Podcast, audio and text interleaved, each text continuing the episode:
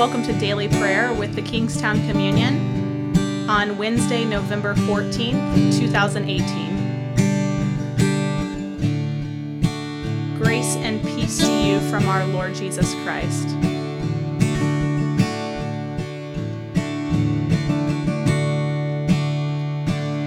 There's a place where mercy reigns and never dies. And there's a place where streams of grace flow deep and wide. Where all the love I've ever like a flood comes flowing down. At the cross, at the cross, I surrender my life. I'm in all of you, I'm in all of you. Where your love ran red and my sin washed white,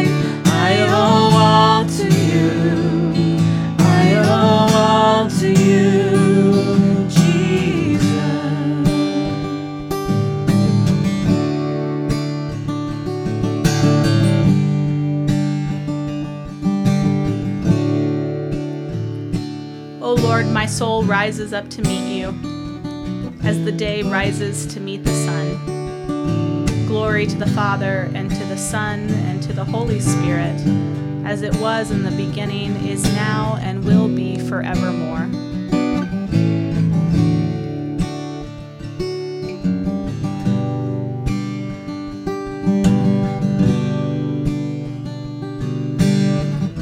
This week's epistle reading is again in Hebrews chapter nine, verses twenty-four through twenty-eight.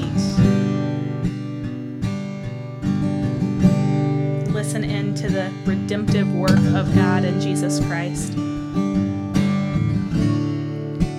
For Christ did not enter a sanctuary made by human hands, a mere copy of the true one, but he entered into heaven itself, now to appear in the presence of God on our behalf.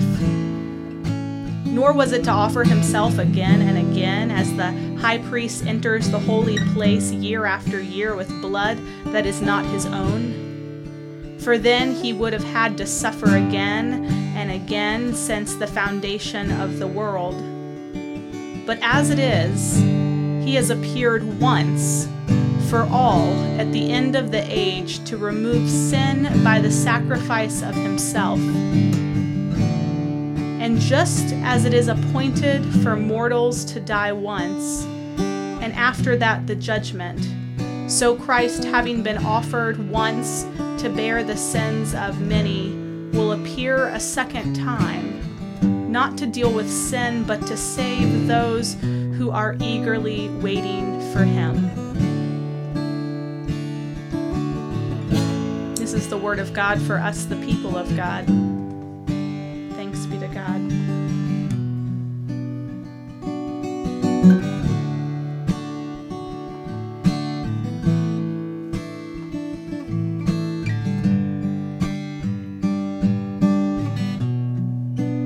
Two words stand opposite of one another.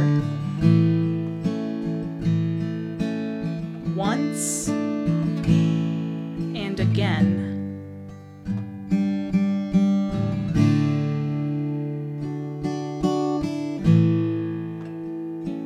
One time and over and over and over again. And so as you hear this scripture again, pay attention to these words and how they apply to who God is in Jesus Christ, who God has offered God's self to us as in Jesus Christ.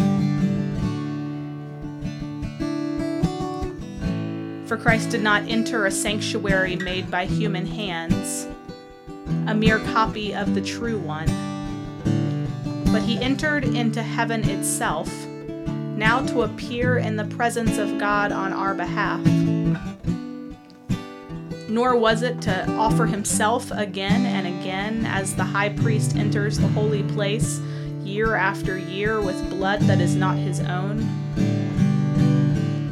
For then he would have had to suffer again and again since the foundation of the world. But as it is, he has appeared only once for all at the end of the age to remove sin by sacrifice of himself.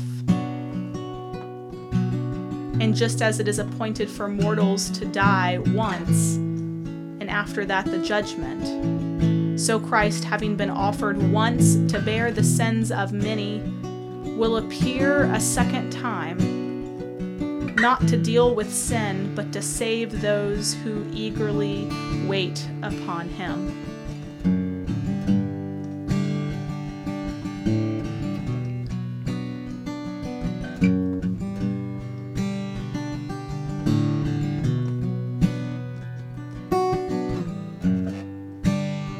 I wonder if you feel like you are on a merry-go-round, just spinning around and around and around again and again, doing the same thing, waking up, doing the same thing, going to bed, waking up, doing the same thing, going to bed. I wonder if you feel stuck in that rut, in that midterm.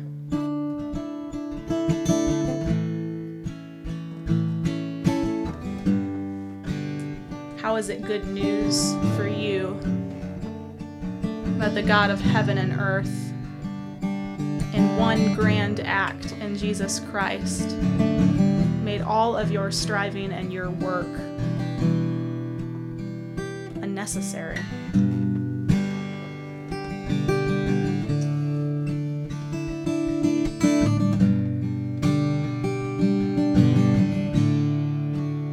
Does it look like to rest in that knowledge today?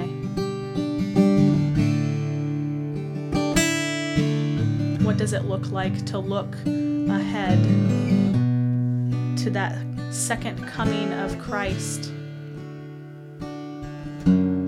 where, where Christ ransoms and rescues and saves you from all of your toil again and again, and meets you where you are waiting on God?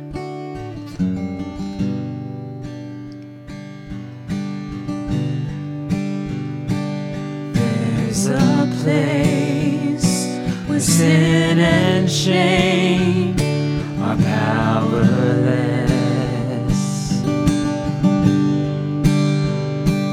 where my heart has peace with God and forgiveness,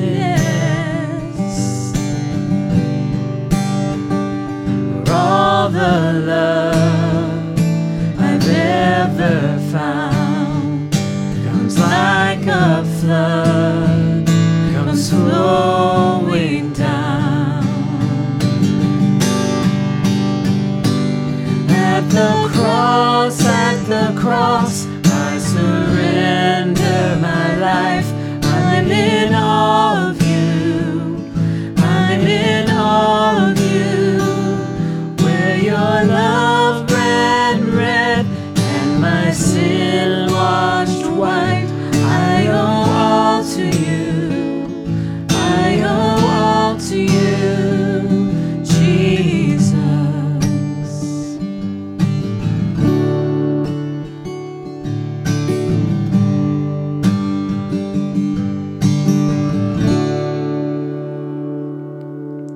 Go now in the love of God our Father and the grace of his Son Jesus Christ and the sweet communion of the Holy Spirit. Amen.